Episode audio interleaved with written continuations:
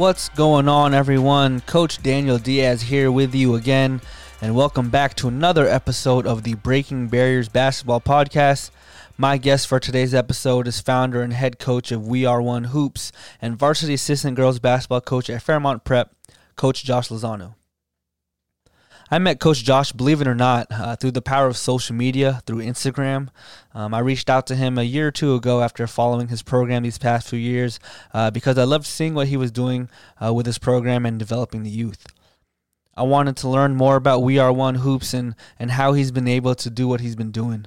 Uh, you can tell the passion he has in building positive relationships with his players, and that stems to even off the court.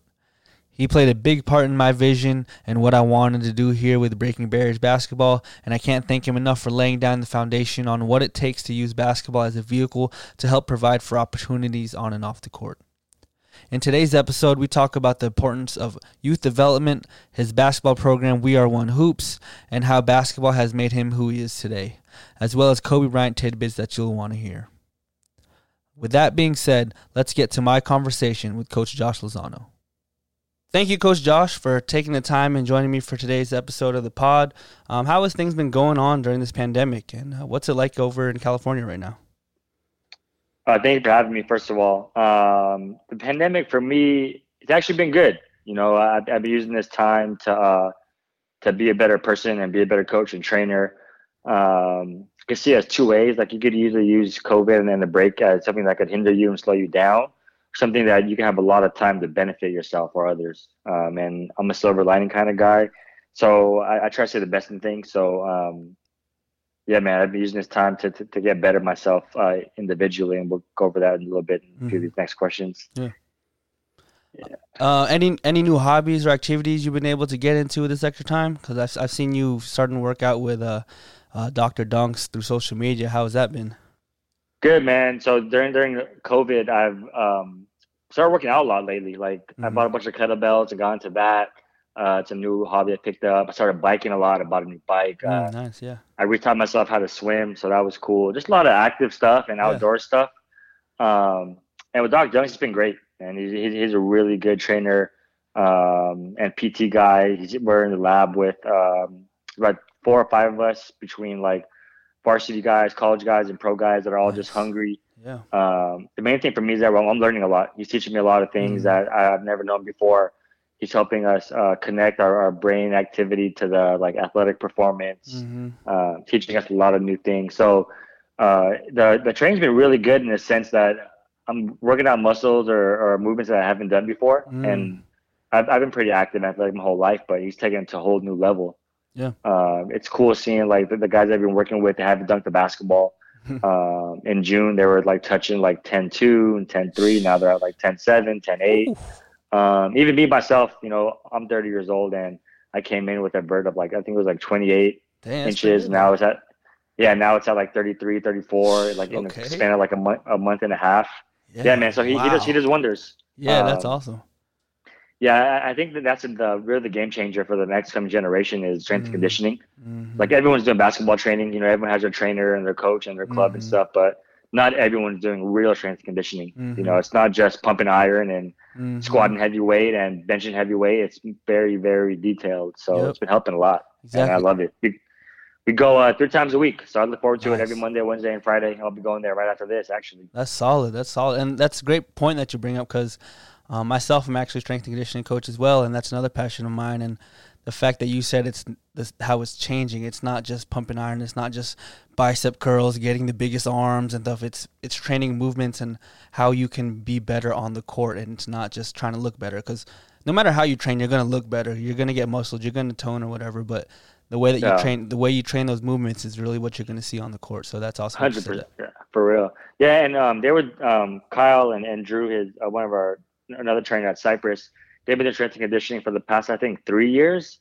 Okay. And um, the kids were lifting throughout the whole throughout the whole season. You know, mm different phases, of course, but mm the longevity of our players, like we made it to the playoffs for the past, I think, three or four years, and like no serious injuries. I'm knock on wood, but it's like the stuff they're doing, banded stuff, and injury prevention and longevity. It was great yeah. to see. Like normally people taper off like mid-season they stop hitting weights or stop doing exercises but they kept going man and it, it really prevailed. That You know, you, yeah. you can really see a difference. Exactly. That's awesome. So on a previous po- podcast, you were on the Feed the Fam with uh, Coach Kerry Carter. Um, I heard you talk about your journey as a coach, how it started more as a youth development um, rather than coaching and player development initially. And can you kind of talk about what you meant and the difference between those two, between youth development and uh, coaching slash player development? Yeah, for sure. Like when I first moved here to Long Beach, my first job was not first, but one of the first jobs I had was at the Boys and Girls Club, but that was I was in school. So it really was youth development just in general. So I was like tutoring kids, like teaching kids how to read and do math, um, like doing PE with them, uh, teaching them about healthy habits. So it was really about like an all encompassing development, Mm-hmm. you know, of their life, um, as opposed to just basketball. Mm-hmm. Um, but the, the area uh, I was working at was uh, it was kind of in the hood. It's like Kings Park.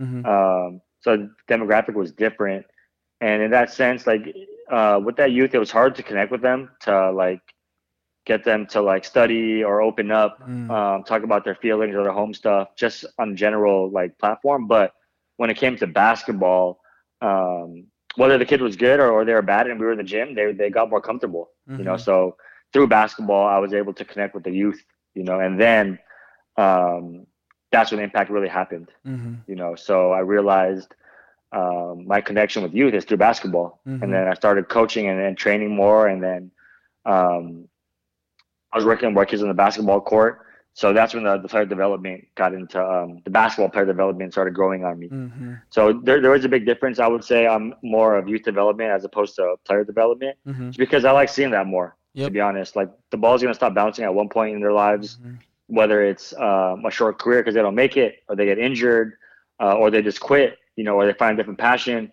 It's gonna stop bouncing, and it's like, who are you after that? Mm-hmm. You know, so I think it's our job as coaches, you know, any kind of coach really, or mentor sport, or you know, it could be like reading or writing, or you know, instruments Mm-hmm. or strength conditioning. It's our job really to help mold these kids because Yeah. number one, um, when they're with us, they're usually in a space that they enjoy. You know, Mhm. like if they're in the weight room, they probably like being in the weight room. If they're on the basketball court, they most likely like being there. You know, Mhm. if they're on the soccer field, they probably like being there. And that's when it's easiest to to connect with people when they're at a at a happy place. Mm-hmm. You know, when they're somewhere they don't want to be, you know, or a mental space they don't want to be at, it's hard to connect with them and get them to open up Mm-hmm. you know so like i said it's important for us as uh, me adults to really connect with them at that level Yeah. so yeah that's that, that's where that that main difference is That's awesome. And in that in that podcast that uh, that I'm referring to, you also talked about, um, and this is just a point that I wanted to bring up. You also talked about the difference between how you guys um, get ready for falling forward. It's not necessarily falling back. If if basketball doesn't work out, then it's like, oh man, what's my next step? What do I gotta do?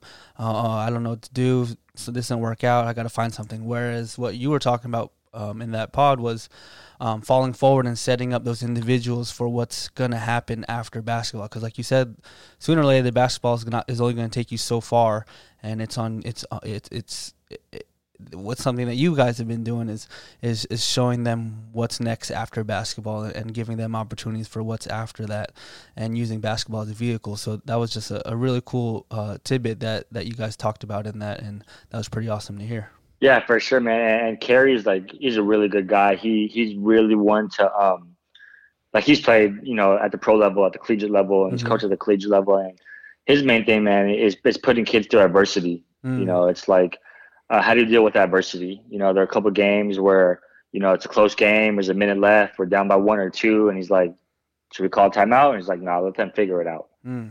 You know, whether they, they fail or not, it's just a basketball game. You know, but how would they, how will they deal with adversity? Like, are they going to come back the Mm. next game ready to rock? Like, are Yeah. they going to be all sad? Like, what are they going to do the next day? That's the biggest thing. It's adversity. Everyone's going to face adversity at one point.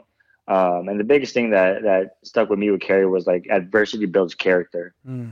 Yeah you know so it's like it's, it's better to go through it. it it helps you learn things that you never know you had or brings things at you that you did have you know adversity is, the, the biggest pillar of that you Mhm. know and, and that's what we're looking for um in these kids it's like sure we we need plan b and plan c but th- those steps of building character you know and um, fighting through adversity, things like that, things that kids can fall forward on. You know, we want to teach them life lessons on the basketball court. Mhm. So when the ball does stop bouncing, you know, it's like they're prepared for real life. You know, mm-hmm.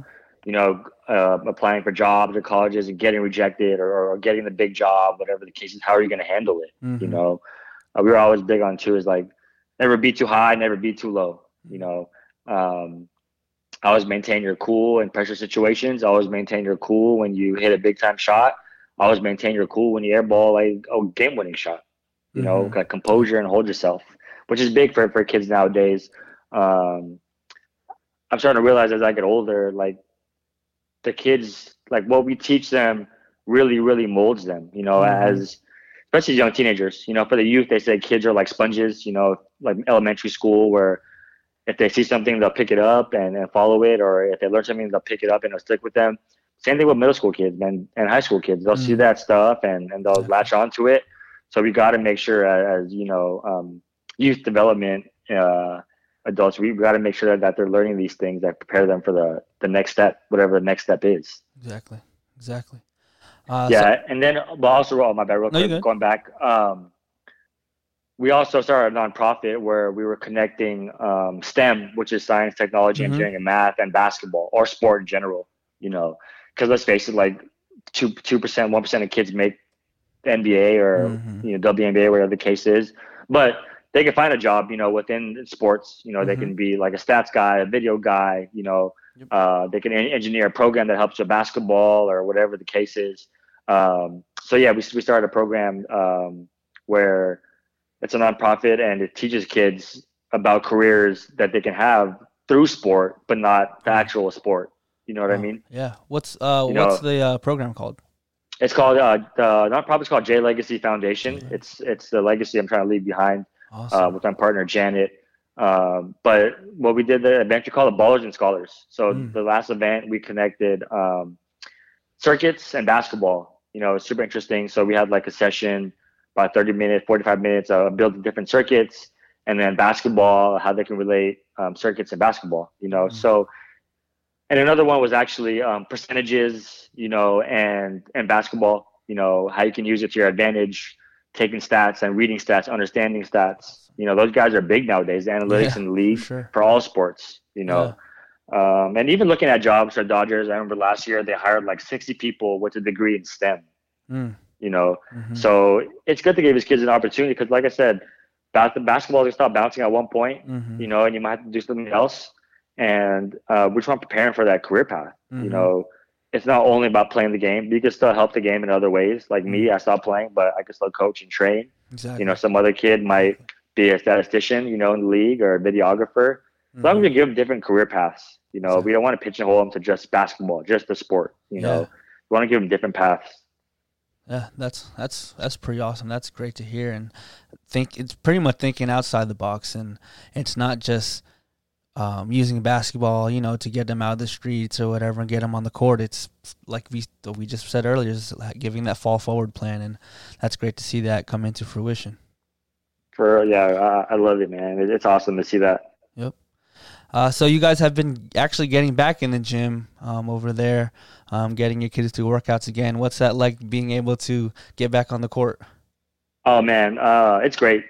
Uh, number one, they we, we do follow follow protocols, you know, for COVID. Like mm-hmm. there's uh, the there's uh, temperature checks, and they can't bring backpacks in, and mm. it's like you have symptoms, you can't come in. Parents can't come inside. Mm. You know, we're only allowed like uh, four per basket, so it's pretty distance. Okay. But it's been great, man. Like for me mentally, it, it's awesome to be back in the gym mm. uh, just being on the hardwood. But more importantly, I love being with the kids and, and, you know talking to them and connect with connecting with them and helping them get better and you know talking crap to them and you know praising them, giving them high fives. It, yeah. It's that, that interaction you can't replace it. For sure. You know, and that's that's the biggest thing I've realized with COVID. Uh, after the first month or so, there's a couple parents hit me up like, "Your coach, you know, my son or daughter, like mentally, they're not feeling that well. You know, mm-hmm. they're missing." Uh, the competition or being on a basketball course, seeing teammates or being coached, you know. So um, I understand, you know, COVID is out there, but mm-hmm. mental health is also huge too. Mm-hmm. You know, uh, mental health is hard to recover from, especially at a young age. Sure. So just being on the court or you know doing conditioning with them, you can see them competing with their teammates, and it's like it brings a, a joy to them. Mm-hmm. You know, but but now we're back at it. You know, it's almost the same kids day in and day out, um, going like six days a week, couple hours a day. So you get to see a lot of growth. You know, the kids get to stay busy, they get to stay healthy, they get to stay in shape, um, and using it to their advantage. You know, a lot of the kids have aspirations of, you know, playing college or playing varsity. You know, making varsity their freshman year or whatever the mm-hmm. case is. So now's a really good time to catch up. Yep. You know, I get it. You know, COVID is out there, and um, some people don't want to be out, and that's mm-hmm. absolutely fine. Like we're okay with that. Like we'll mm-hmm. still be here when COVID's done.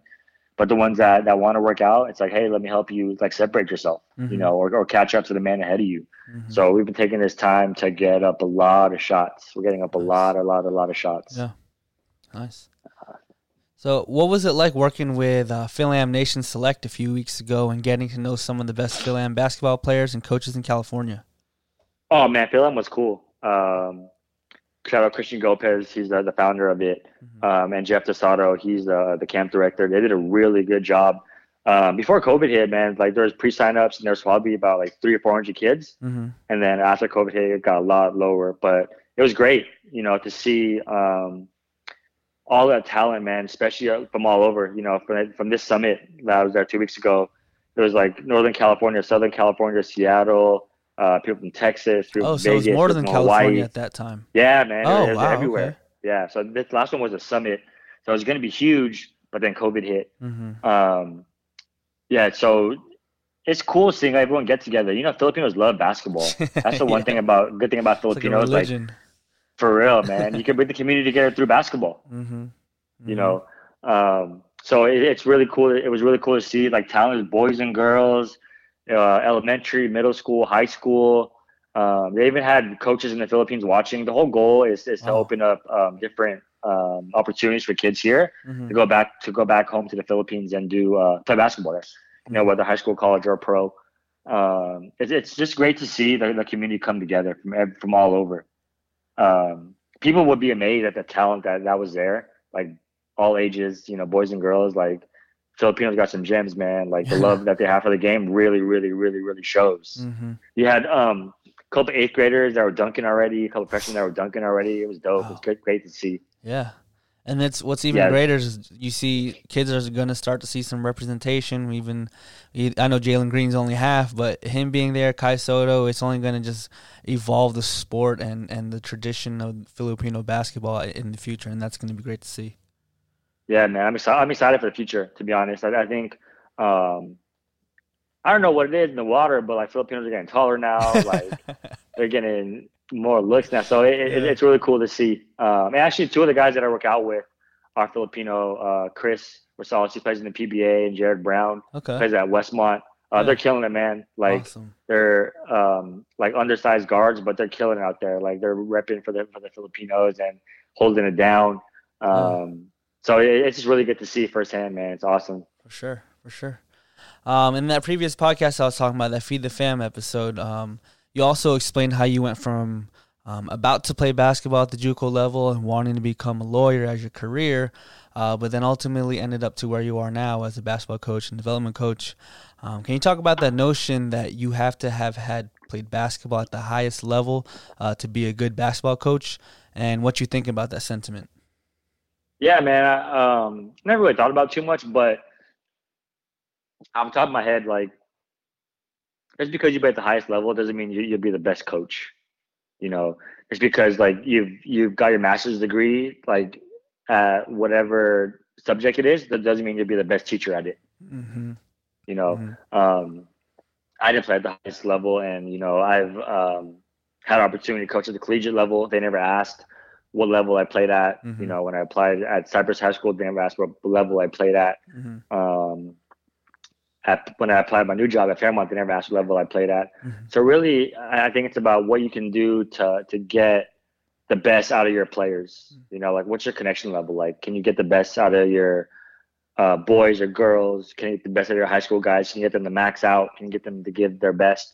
You know, that's what it really comes down to um, how you connect and what you can get out of your guys. You mm-hmm. know, and I don't think, and I think playing at a certain level does help that. You know, yeah. some kids love seeing guys that played in, in, the league and you know played NBA and they, they connect that way. Mm-hmm. Um, for me, I connect with the people on a um, more personal level. Mm-hmm. You know, so that um, it helps build trust. You know, and builds a relationship where they can give their all and not feel worried or concerned. Um, of what's going to happen. You know, so uh, I think that's the biggest thing. You you don't need to play at the highest level, man. It's just mm-hmm. do you know the game? You know, for me, I think X's and O's are pretty easy. Mm-hmm. Um, I think you can just learn it. You can just read it and watch videos and read books and you know watch games and, pick up X's and O's where you like and don't like. Uh, but for me, I think uh, the term I use it's like take Jimmys and Joes over X's and O's, mm-hmm. right? So I'll take mm-hmm. I'll take my players over the plays, mm-hmm. which is more important because it goes back to player development and character development. But for me, can you get your guys to do what you want them to do, right? Exactly. Like you can you, you want to get a layup, you know, we need to run this little backdoor play or whatever the case is. Do your players trust you enough to run it? You know, did you teach them well enough to understand it? You know, mm-hmm. things like that is what it really comes down to. Um, yeah, so I really think you need to play at the highest level. Like I like Erik Spoelstra been playing at the highest level. I don't think Stan Van Gundy or Jeff Van Gundy did. Mm-hmm. Yep. Um, a lot of the guys are gonna play at the highest level that, that, that are really good tacticians of the game. You know, so yeah. uh, really, I think if you have a passion for it and then you you're really good at it, it'll it'll definitely help. Exactly, exactly. Couldn't have uh, said it better. Yeah, and for me, you know, there there are some things that that I missed from uh, not playing at the highest level. You know, whether it's drills or the intensity they need or things like that, but you know, I have guys that I can I can reach out to and, and ask and or they can show me or they can show up to our practice. For me, I have no problem asking for help or questions. Mm-hmm. Um, mm-hmm. I have a growth mindset, you know, in the sense where it's like I'm always trying to get better. So I, I mean, I have the humility to say, hey, I'm not good at this. Like I need to figure out how to do it. Yep. You know, I didn't play at the pro level, so let me ask a pro what they what they were doing at that level. Exactly. You know, so I, I think that's what it really comes down to is having the humility to be open to want to learn these kind of things. Mm-hmm. Um, and that's that's the biggest thing I see a lot in some coaches or, or people that's trying to get up and doesn't have to be basketball is their ego is just so there that they think that um, they should be able to know everything, so they don't really reach out to, to know more and keep. And when if they do get to a, a let's say a top position, um, then they don't want to keep trying to strive for more. So that's that's a great point that you that you just said. Yeah, it's hard, man. Like the game is evolving so much. You know, it's like got to keep up with the times. Mm-hmm. Mm-hmm. And there's a lot of people that don't want to adapt or change. You know, they, they kind of fall behind. Exactly. Yeah. Um, so so moving on to um, the next topic, it's it's your organization. We are one hoops, and um, I wanted to get you on this pod because I've been following what you've been doing with your program um, even before you started this organization that you're with right now, even when you're with your previous program, and how you've been positively shaping the youth, like we talk about through the game of basketball. Um, I've told you this before, but seeing your program into where it is now essentially um, helped me realize I wanted to do the same in Virginia. So watching you all the way through the power of social media in California um, kind of made me want to do my thing over here. Um, can you briefly give the listeners, for those who don't know, what exactly um, We Are One Hoops is and how you yeah, um, man. and how your program came about and how uh, you have gotten to where it is today? For sure. Yeah. Thanks, man. I appreciate all that. Um, we Are One is a youth development basketball club. Uh, it's pretty much we do travel ball um, all over from all ages, like elementary all the way to varsity. Uh, it's pretty much a club. Like I said, boys and girls, we, we travel and compete. Um, and we're at all different levels. Um, like we have varsity teams that are really good, and we got a girls national team, and we have development teams. Mm-hmm. Um, it's just a, a, core community of people that really have bought into what we're what we're selling, not even selling, but what we're offering. Yeah. You know, mm-hmm. and all we're offering really is, is just a, a, community of people that love the game and that want to prepare the child for the next step in life. Mm-hmm. You know, which is it could be freshman basketball or it could be a career in being a, a doctor or nurse. You know, mm-hmm. we want to prepare them for those those life those life instances that are going to come about um, through basketball. You know, like I said earlier, uh, I, I can I found a connection with the kids through basketball and um, the parents love it. The, the best thing about our program is that uh, I think the majority, uh, hopefully all, like trust what we're doing, and you know they, they, don't really question what we're doing. They just support it. You know, it take, takes a village to raise you know a young adult mm-hmm. or an mm-hmm. athlete. Mm-hmm. So we're we're very transparent in what we're doing, and we're transparent with the players and parents of the expectations or what they're doing good or not doing good. So um, that's the main thing, man. It's a community built on uh, accountability, responsibility, and love. You know, um, and basketball second. Like it, it's great. Like basketball's awesome. Like winning games, losing games, all that stuff. But it's great to see like the kids that uh, graduate from our program and graduate high school that might stop playing basketball You know, they're either like some of my guys are coaching now at the high school level, or they're always trying to give back or come back into uh, we are one training and help coach and train. You know, so it, it's good to see our guys get older and then try and give back. Mm-hmm. You know, and mm-hmm. even if it's giving back to a different program or different kids, like it doesn't have to be my program. Like yeah. as long as you get back to someone, then it's a start. Yeah, for sure. You know, so we're just trying to break that not break cycle, but I guess strengthen the cycle of, of people wanting to get back and be better and do better, you know. Mm. So um hoping to spark and like push that change. Yeah. Awesome. Yeah. Uh, what type of challenges have you had to face with your organization and how have you been able to overcome them? Uh, to be honest, like I said, I'm a silver lining guy. So our, our biggest challenge really is like where we're gonna have court time, which we, we usually get that solid. Okay. Um, you know, do we have enough for a roster or do we have too many?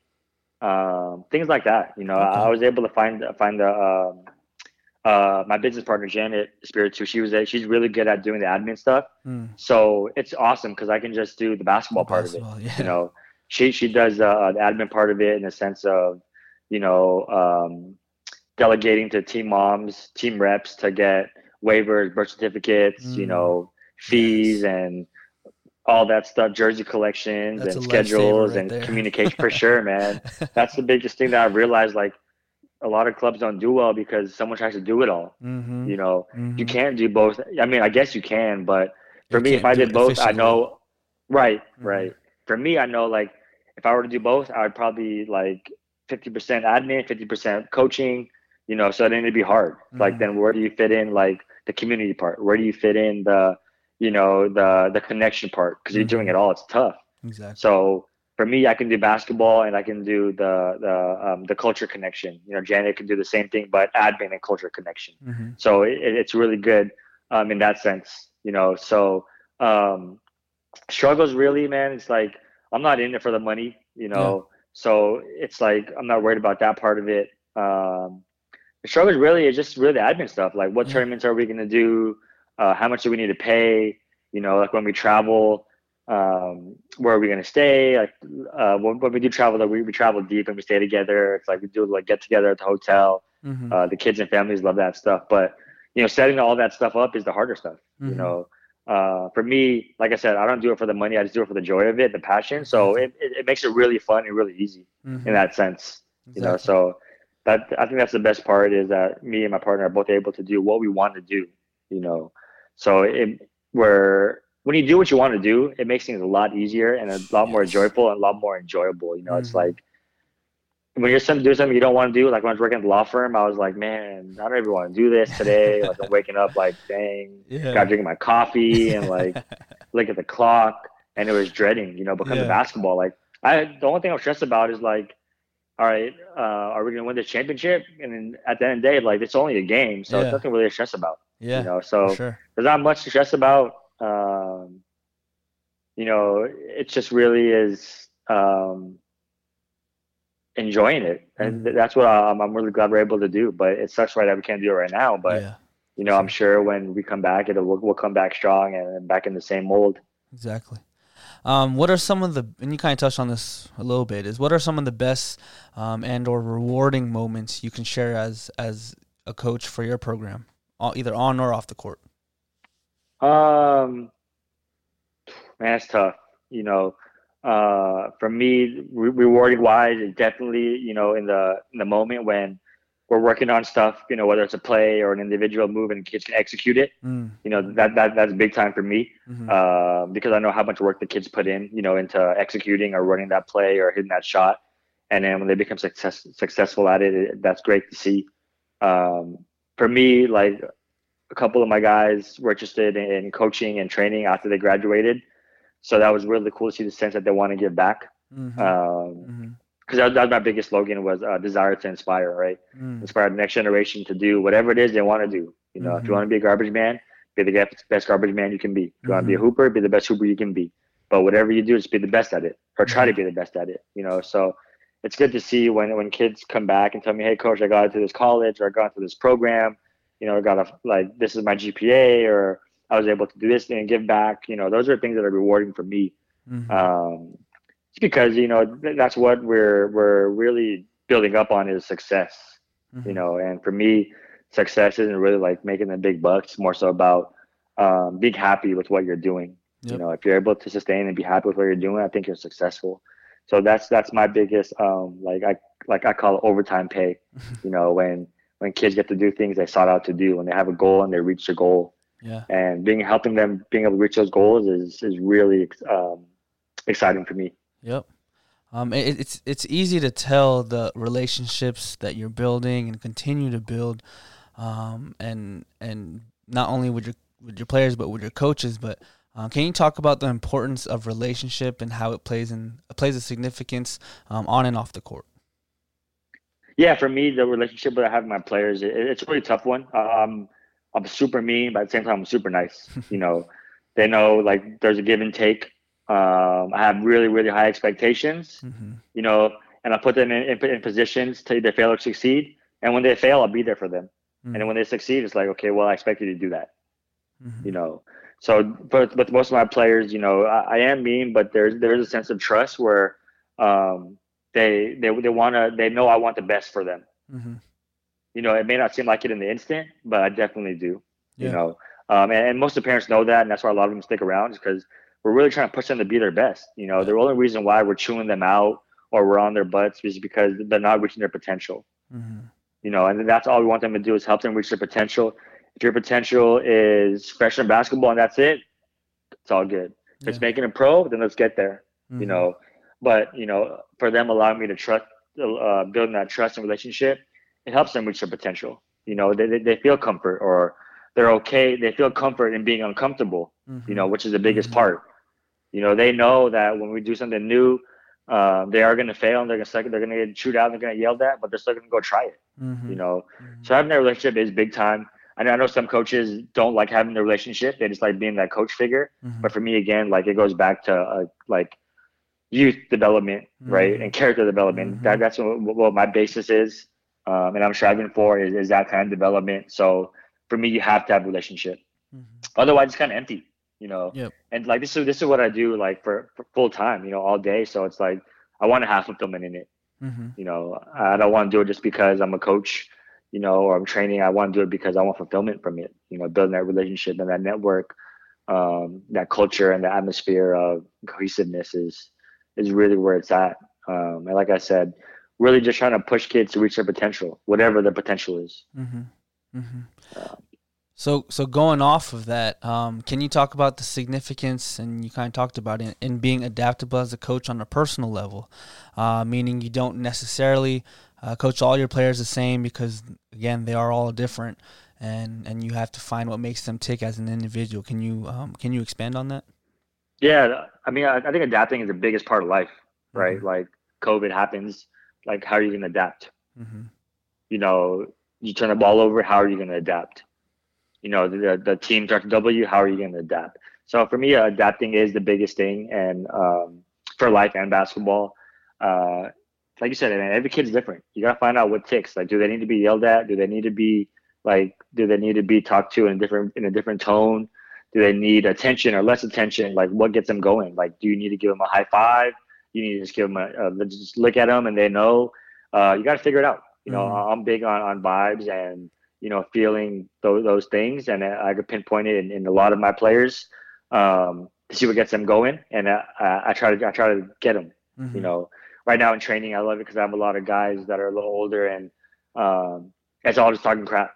you know, there, there's barely any praise. You know, you know they make search at the free throw line. You know, I'm just talking crap to them. you know, they're, they're they shoot their 25 shots. They made 20. I'm like, you should have made 21. You know, um, it's just things like that that get them ticking. But at the same time, too, uh, I, I, love praising guys in in tough situations. You know, when they succeed. Mm-hmm. But uh, for me, I, I, try to find that um, that that muse where where kids need to find like a rage where they need to master something. Mm-hmm. So if I find it, if I want to find that medium of pushing them to a limit where it kind of sparks them, you know, it like piques them, like where they want to like do a little bit more, or like I want to prove Coach Josh wrong. I, I that's what the bubble I try to find. Mm-hmm. I I want to fight. I want to like light a flame or a fire to to fuel kids or athletes to push themselves a little bit more. Mm-hmm. You know, mm-hmm. and most times it comes with like a little bit of negative reinforcement, which I'm okay with. You know, I actually love negative reinforcement. Um, for me, it, it fueled me a lot. Mhm. Um, and for these kids, if I tell them, hey, you need to do better, or you can do a little bit better than that, or you need to push up a little bit harder, Mhm. most times they react well to it, you know. But in different situations, you know, whether it's a game situation and we're down or we're up, that might not be um, the best the best form, you know, to, to push them. So I might need to switch it up. So like like you said, you know, adapting is huge. So it, for me, um, in practices, I'll make really tough situations where they have to adapt um, on purpose. You know, so I'll build adversity on purpose. You know, the kid will, the kid will um, travel or whatever and tie game, and he makes layup, and I won't call it travel. Mhm. And what will what, what will the kids do? Mhm. know, Mhm. Guy goes up for a layup, clear path, doesn't get fouled. I'll call a foul, shoot some free throws. You know, and in the beginning, kids would be pissed off and they would yell or they would look at me and say, "What?" And then you know, I I'd punish them, make them run, or like, "Why are you talking back?" You know, deal with it. Yeah. You know, so um, that was a big part of of our training is putting them through adversity. You know, and um, says in situations where they need to adapt on purpose. You know, and it, it's come to uh, a benefit to, to most of them. You know, you can see it. Um, and stuff like that carries off the court too. You can see it by the way the kids handle themselves and talk and what their parents tell me. So uh, I know it's working, and those are things that um, aren't on the X's and O's sheets. You Mhm. know, they aren't on the drill sheet. You know, it's just part of the, the player and character building. Exactly. Exactly. That's Yeah. great. Uh, so, uh, kind of moving on to the next topic, and we're this is when we kind of talk about basketball, and and we have a little bit more to talk about as far as your relationship and and how you worked with Kobe and stuff, and that's kind of um, what we're going to talk about. But um, how has basketball or being an athlete make you who you are today, and what has it taught you? Oh man, um, I've been around basketball since forever, and I think the main thing for me was just being really competitive. Uh, definitely pushed me to um, be the best that I can be. You know, I was so competitive on the basketball court. You know, growing up, like now it makes me competitive in a sense. Like I, I want to be the best at character development. I want to be the best at Mm. player development. I want to be be the Mhm. best coach. So it always pushes me. Um, being competitive, I, I think breeds success. You know, iron sharpens iron kind of thing. And that's what we strive for. It's like let's be competitive and try and win all the drills, not for the sake of winning, but usually when you win, you're you're competing at your best. Mhm. You know, you're competing at, at optimal levels, and we want guys to be at optimal levels. You know, uh, we don't want kids, you know, um, performing at sixty percent, seventy percent. We don't want kids studying at sixty percent, seventy percent. Like we don't want kids, you know, doing laundry 60, 70 percent. We want them maximizing. You know, Mhm. and I think being competitive really helps that. Mhm. Um, and more importantly, uh, I played point guard growing up, so it was my job to, you know, um, lead a team, Mhm. lead a team, and you know, keep a team cohesive and together, and being a leader or taking a step back, or you know, um, those kind of things. You know, those are things that we want to instill in the youth. Is like, you know, how can you be a leader? How can you not be a leader? How can you take a step up? How can you take a step back? You know, all while being at your best Yep. you know so those are things that has helped me um, growing up you know whether it's through college you know or coaching or um, coaching at the high school level or playing or training you know being competitive and and those kind of things are the ones that really get me going um, and shape my life so um, i want to do the same for for for the kids coming up in the program is use basketball as a tool for these life lessons you know Mhm. like we said the ball's to stop bouncing so what can you what can you benefit or what can you use that you learned in basketball to benefit your life you know one day you're going to be a father or you're going to be a husband or you're going to be you know a, a teacher or a coach or whatever it is, Mhm. and how are you going to handle situations how are you going to adapt you know Yep. how are you going to be able to perform at optimal levels when you're not feeling good or you're with coworkers or teammates you don't like or bosses or coaches you don't like or you do like how are you going to you know maneuver in those situations Mhm. You know so just teaching kids that they can learn these things through basketball. Um and so reflective with my coaches because the, the coaches you know that we have believe the same things. So they're putting them through the same adverse situations so they can figure things out Mm. you know and um, a couple of these these gems like kobe covered with me which we can go over later but Mhm. a lot of his stuff that he told me definitely impacted my youth development path. So yeah we can go over that in a bit. But yeah. man just just, just i would say if it was one thing it'd be being competitive Yeah. because being competitive helps you be at your best. Yep. You know, and if you're at your best and you lose, you give it your best. If you're at your best and you win, great. You know, but just give it your best. You can walk away from, the game, the job, life, whatever it is, okay. You know, if you didn't give the hundred percent, you're gonna walk away from the game with regret. The Biggest thing you Mm-hmm. can have is regret. Mm-hmm. Um, so personally, what types of adversity have you faced with basketball, and how were you able to persevere? Um, even as a player or as a coach. Uh, both, either or. Yeah, you know, like we're being Filipino, it's always a size, Mhm. you know. Um, but I, I think with that, uh, helps build grit. hmm You know, so you do become feisty and you, become a little more competitive. hmm You do have a chip on your shoulder, um, things like that. You know, and then and even um, coaching wise, you know, it's it's the same thing. It's it's the challenge. I think I think with coaching is is adapting, right? Mhm. Like the, the generation we have now is it's just it's evolving like almost yearly. Yeah, for sure. You know, the old style of coaching where it's hard nosed and slow paced and chewing kids out is kind of getting outdated and hmm kind of need to be more of a, a, a player's coach and connect with the people and Mm-hmm. you know want the best for them and you know maneuver that way because now it's like the the generation is different you know I it makes me feel old saying that but it's true you Yeah. know um, the way you gotta kids are like so good nowadays they're training five six seven days a week on the individual stuff their skill sets are like higher than ever hmm so you got to coach it just a little bit different you know so the adversity is keeping up with the times mm you know, so I'm, I'm always watching film and videos or watching games and seeing how I can adapt and and um, and how I can connect with that generation of youth. You know, I think that, that that's the biggest struggle, but that's what makes it fun. you know, Exactly. Those struggles are, are, are what make things fun for for coaches, and some don't like handling it, but for me, I love it because Mm-hmm. again, that's where you navigate through networking and building relationships. You know, is going through challenges. You know, Exactly. it's like good things don't come easy, so it's like got to build on it, got to struggle a little bit. So um, those are the main challenges, you know, with with, with coaching and playing. Mhm. Um, but now, uh, as you get older, you, you realize you want challenges, Mm. you know, uh, because it helps build who you are, who you're going to be, or who your program is going to be. Mm-hmm. Mm-hmm. Yeah. Got you. Uh, who is your favorite basketball player of all time? Uh, Allen Iverson for sure. Allen Iverson. Nice. Yeah, That's a lot awesome. of grit, short, undersized, Yeah. pound for pound. You know, like probably the best player pound for pound. Can score at will. Um, just had a lot of grit, man. Like that's what you want in a basketball player. It's Mhm. grit. Mm-hmm.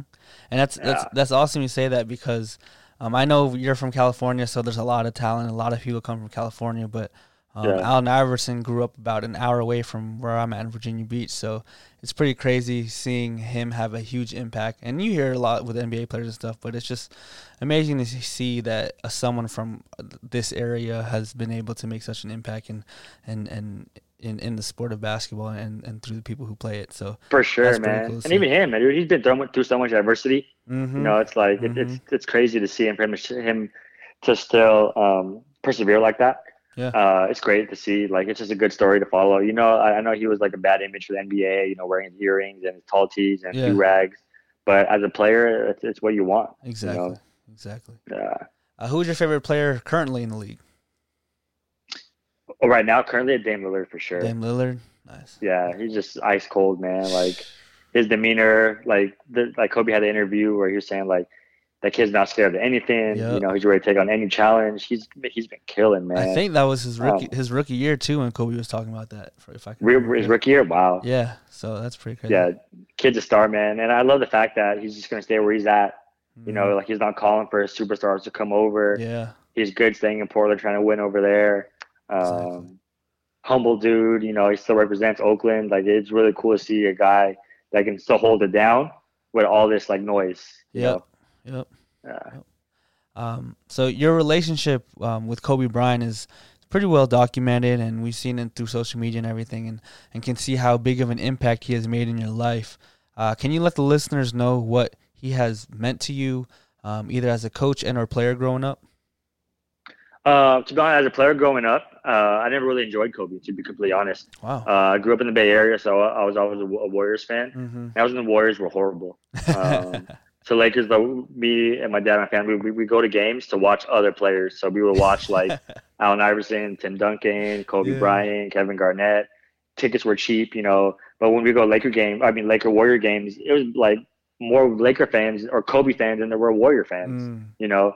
Um, so I, I respected his game, but I just didn't like the Lakers or or him just because um, as a young kid, it's like I don't like that team. They keep beating us. Yeah, you know, exactly. Kind of thing. exactly. Uh, but I respected his game though, man. He was cold. For sure. Um, just watching him, you know, with that with the uh, number eight Kobe with the fro, like he was relent. He was relentless. yeah. Um, and as I got older, like I started to really enjoy his game a lot more and understand that how his cerebral his game was, and you know how efficient and clean he was. I really started to enjoy his game. But I really started to, um, I got to know him as a coach or a person. It, it really changed my perspective. hmm Uh, I got to know him more as a coach or a person as opposed to the player. So Mm. that was really cool to see. Um, played against his his mom, his girls team a lot. Mhm. Uh, rest in peace to the to the girls and, and, Mhm. and Kobe. Um, played them a lot, man. Like in- like in a two year span, probably like 12, 15 times, and Mm. you know we, we got really competitive, and we would always talk before and after games, and he was drop gems on me, Mhm. um, and really impacted by my coaching. You know, I think the biggest thing he had impacted me was um, when we played him. I think for the first time in the championship. I was really big on running sets. You know, I ran a lot of Princeton stuff and Mhm. a lot of Princeton sets and backdoor sets and uh, the point series stuff out of the Princeton offense, and it worked a lot. You know, for middle school girls. But Mhm. it's like he kind of told me pretty much like you're coaching too much, and I was like, what do you mean? You know, he's like, let them figure it out. You know, Mm. put them in situations where they're going to struggle and they need to figure it out. Mm. You know, uh, let them ask questions because in the Princeton offense is kind of set up for where they get open shots. Yeah. You know, it's a it's a backdoor cut and you get an open layup. You know, or it's a flare out and you get an open shot. Uh, and I, I realized that they're running sets, you know, more so to win games as opposed to develop. Mm. Right. When I was coaching at, when I was a little bit younger, um, I thought it was just about winning games, but Kobe was telling me, you know, you got to pique their interest. You know, you got to ask them questions. You know, you got to let them ask questions. You got to let them critically think and figure things out.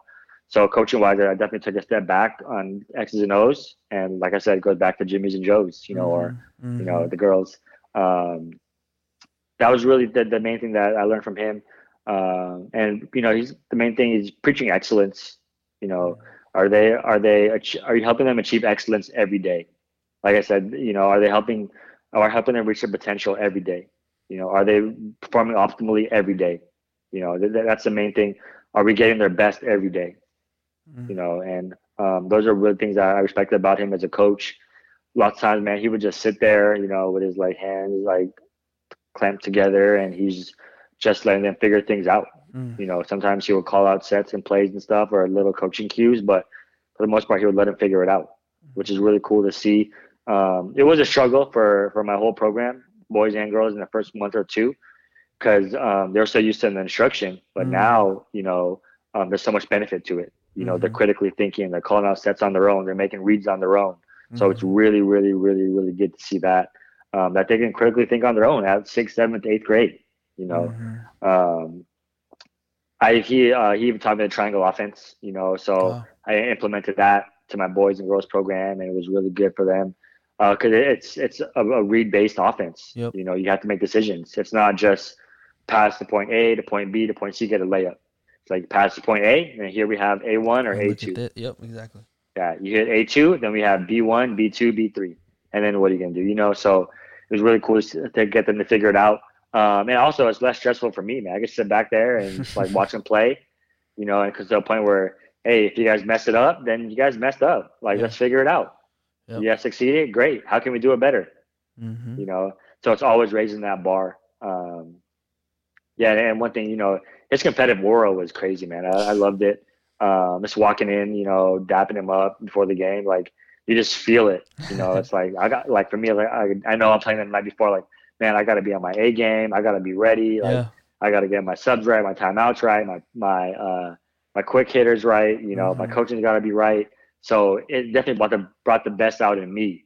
You know, that com- that competitive nature. So like I said, going back earlier, um, being competitive is is really what we're trying to do. Yep. You know, because it brings the best out in you, well, or me, and then in turn, if it brings the best out of my coaching, then it probably going to bring the best out of my players. Exactly. You know, Exactly. and it brings the best out of the players, then we can live with the results, whether we win or we lose. Yep. Uh, but they were going, man, like six days a week. They were getting really good, really fast, man. It was it was it was crazy to see because Kobe always preached that. You know, he's always about the extra work and you know the two a days and whatnot. And you can see like his team literally embodying that. Taking that on. Yeah. yeah, it's really, really, really, it was really cool to see, man. Mhm. Yeah, it was a sad time when when he passed away. Like we were at his facility, you know, at the Mamba Cup. Mhm. We had a championship game at 11, and he was playing at 12. You know, midway through the game, like the news broke out, and it was like it was literally unbelievable. Yeah. Yeah, Yeah. man, it was like he was on his way there, like where we all were. You know, it, it was crazy. That's yeah. Um, so around around that um, time period, uh, I think it was like a couple of days after, and kind of putting a little more light onto it. uh, You there was this interaction you had with him. You, you posted a video um, post game um, about the time both your teams have faced each other, and at the post game handshake was captured, and it was of I think Kobe's team finally beating you. Um, Yeah, yeah, and, and yeah. if you can kind of give the listeners through that. Uh, take listeners through that interaction, explain the video because it was kind of pretty funny uh, to kind of see Yeah, that. man. Um, that was the first time he beat us after like five or six games, and um, game was super competitive. Like had my homies come and take pictures. Yeah. It was cool because like they came and took pictures, and they actually ended up working with Kobe, like wow. side by side. Yeah. You know, so that was really cool to see and then watch that grow. Um, shout out Janine and Brandon. Um, but yeah, it was hilarious, man. Like we, we played a horrible game. They played a good game. Um, it was getting super heated. The court was packed as always. hmm Um, and they beat us and daps me up and he whispers like quietly, he's like, we finally beat you effers. And like you can see like his assistant coach, Christina laughing and it's Yeah. like, it was great, man. Like it's a big gym. So like he goes back into his room and then, um, I'm hanging out with, with my parents from my program, all ages, and we're just Yeah. chilling in the middle of the gym. And he walks up to us with Bianka's baby and like, he's talking to us and talking, joking around with the parents. Like it was really cool to see, man. yeah. Um, but we did get him back the next day in the championship uh, in overtime. We actually ended up beating them by two points. Wow. So uh, we got him back, and, and he was pissed. But it, it, got, it was so competitive, man. Like the, the, the gym was packed. Like it was like 12, 12 U girls basketball, and like there was more people there than like a high school varsity game. wow. You That know, so it was great experience for my girls to like. Yeah. Oh man, yeah, it was crazy. I, I got video still of like the free throw and like the whole baseline's packed with kids and like the stands are all like loud and the whole gym is watching. So it was a really cool experience for my girls to be in a situation and it's like Mhm. um, being under that pressure and it's like being able to execute. Um, but yeah, that second game was good. It was super competitive. Um, it's yeah, it, it's crazy. Like he knows, like when he beat me uh, that first day, he knows like coming back, like we're gonna come back with a vengeance. So Yep. he was like super locked in, and it was like it was, it was good to be around that. Like I've never been around someone that had that competitive aura before. yeah, for sure. Uh, For sure. And you hear that a lot with all the stories that former athletes, former teammates, former people who know him just kind of everything, man. And that's one thing that I is really respectable about Kobe. Anyone that talks about Kobe, it's always the same stuff. Like yep. it's so consistent with who he was. You Mhm. know, Mhm. always pushing the people to be better. Yep. You know, always finding ways to be better. You know, always questioning things. You know, always trying to be great. Like those are things that that's awesome to hear. Is like consistency with great character. Mm-hmm. Mm-hmm. Uh, Exactly. Um, so before I let you go, um, I have our quick hitters. Uh, a few questions I just asked you, and just as quickly as you can, off the top of your head, just kind of give me what goes what goes through your mind first. Um, Yes, so the, the first thing I'm going to start well start off with is uh, favorite musical artist you're listening to right now. oh, right, literally right now. I actually just downloaded No Ceilings again. Oh wow! Nice. So that they just re-released that That on counts. um, most platforms. So know that that that mixtape was fire. Like every beat, every song was Yeah. on point. They don't have all songs; they have twelve songs. But I literally just downloaded this morning. I've been playing it all day okay. since. Nice. I, I have to get that. I didn't know that. Um, favorite spot to eat in all of California, so not just SoCal, but also Ooh-wee. NorCal. Your one, your Oh, one man. best spot. Man, there's this place called Three Brothers back uh, back in the Bay where I'm from. hmm Uh, I go there almost every time I visit. I've been going there since I was like, man, since I was like in diapers. so it, it's a spot. I go there with all my family um, and the homies like What every Sunday after it? church. Uh, Chinese food. oh, okay. Gotcha. Yeah. So I mean, there's so much food, and, and especially here in SoCal. But that place just has so many memories for so long. Like Gotcha. whenever I go there, like I link up with my cousins or my brothers or Mhm. my aunts and uncles. So it- it's always a good time. And got the good memories, and the food's great. A lot of MSG and fried stuff. So yeah, definitely Three That's Brothers. stuff uh, right Three there. Brothers in Pleasant Hill. Yeah. Cool. Uh, favorite food to snack on? Uh, man, fresh baked cookies. Mm, that's the best. Yeah, I just. I just ate a batch. Of, I just literally ate twelve cookies. Literally, like at like five o'clock, I ate twelve cookies, man. White chocolate macadamia, fresh out the oven. Yeah, so Whew. I have a sweet tooth. Exactly, Uh, yeah. I'm trying to eat healthy lately, but I gotta get, get the cookies in at yeah, for sure, for sure. And you and you working out, so they'll just burn right off. You're good. Yeah, exactly. It- it's it's a good balance. Yeah. Uh, what's your biggest pet peeve? Uh, late people. Mm, Yeah, that's, that's sure. definitely a coach answer right there. definitely, definitely. Um, so in well, in terms of basketball and coaching, what's your biggest pet peeve on in that terms? Um, people cheating during practice, like not touching the line, Mm, not giving their all. You know, it's like if you're gonna cheat in the line, like what else are you cheating on? You know, if you're not giving your all, like what else are you slacking on? Like how much better can you be? You know. So my guys, I kicked guys out of practice for not touching the line. You Mhm. know, um, like literally just kicked them out. You know, um, those are little things that my biggest pet peeve is that. Yeah. Mm, that's a good one. Um, if you played in the NBA today, who would your game resemble the most? So not thinking about Ooh. like your you shoot as good as Steph, but like if just resembling resemblance. Uh, probably Rondo, to be honest. Mm, okay. Well, not Rondo of now, but Yeah. Rondo that just you know pass first, like yeah. trying to set guys up, you know, talking a little bit of crap here and there, and um, hitting some little floaters, Yeah. jump shot shaky, but my guys come first. Yeah, that's that's a good one. Um, if you're in the NBA today, what number would you wear and why? Um, 32, 32 or three. I always wear 32 because of uh, Magic Johnson and Jason Kidd. So I've been wearing that number since forever. Mm, Um, but yeah, probably 32. I stick with 32. And I wore three because AI, yeah, you know, so either of those I'm good with. nice. Um, the last question, and this is a universal question that I've asked all my guests: uh, Is a hot dog a sandwich? Why or why not? A hot dog is not a sandwich, I don't think. I just figured a hot dog is a hot dog. Never called it a sandwich, actually.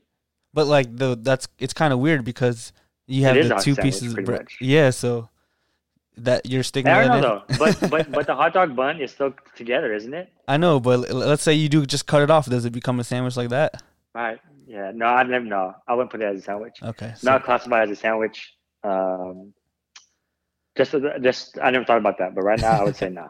All right, sounds good. I'll have to tally that up after I get a good a good um um sample. I'll be able to tally all this all that data. Up. Yeah, I'm gonna I'm gonna hit, hit the homies up tonight at the gym and say and ask them. so yeah, There's a good know. five or six guys there, so I'm gonna uh, Awesome. definitely check that. Sweet. Um, yeah. So before I let you go, do you have any? Uh, I'll let you kind of talk about any social media follows you want to shout out, or um, for for the listeners to kind of follow or anything like that. Yeah, for sure. You can follow my basketball program at we underscore R1 hoops, or you can follow my page at Josh Lozano underscore. Um, I want to thank you, man, for for allowing me, give me this time Mhm. uh, to just share and chop it up. You know, I love doing this kind of stuff just because um, it's here, great to hear different perspectives. Yeah, You know, so sure. Thank you, man. Appreciate that. oh, for sure. Um, shout out to homies, you know, Janet, my business partner, and Dr. Dunks and the creatine crew, uh, getting in the lab every Monday, Wednesday, and Friday. Um, hope everyone out there stays safe during this COVID time. You know, focus on your mental health, um, stay physically in shape. Mhm. You know, and most importantly, arrest the cop, cops that killed Breonna Taylor and Mm, get justice for Jacob Blake. You know, exactly. um, can't push that enough. You know, it's it's getting crazy right now, and you know we need the unity and togetherness and um, and love being spread. hmm So love to everyone. I think Steve Jackson said it: "Love for all who have love for all." Mm, that's a good one.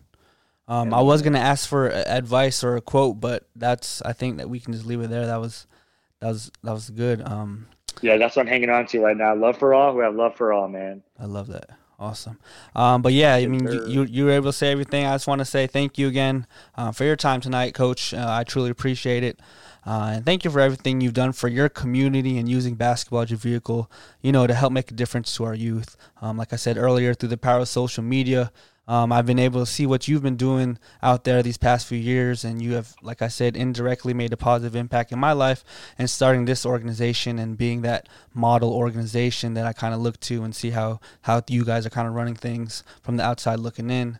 Um, I truly wish there were more coaches and humans like you in this world, and it's great to see all the amazing things you continuously do, continuously do out there in California.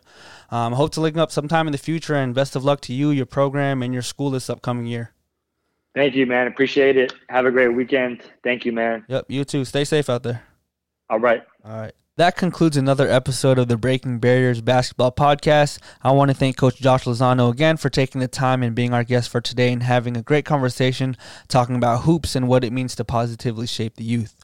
Again, I'm Coach Daniel Diaz. You can follow me on Twitter and Instagram at Coach D Diaz. And if you're not following the Breaking Barriers Basketball Instagram yet, you can follow us at, at Breaking Barriers Basketball and visit our website, www.breakingbarriersbasketball.com. Um, feel free to contact us anytime. That's all we have for today's episode. We hope you all continue to stay safe out there.